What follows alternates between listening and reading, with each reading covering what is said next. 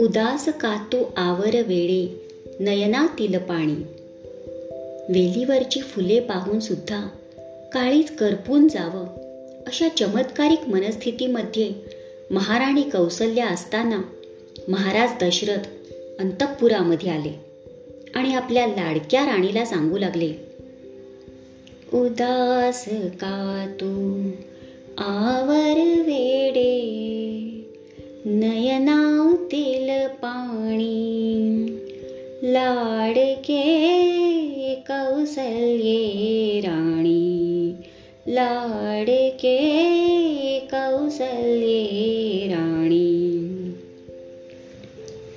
शरयू तेरे यज्ञ करू गे मुक्त करानी दान करू मुक्त करू।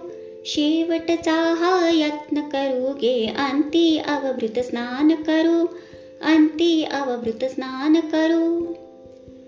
इप्सित ते तो अग्नी।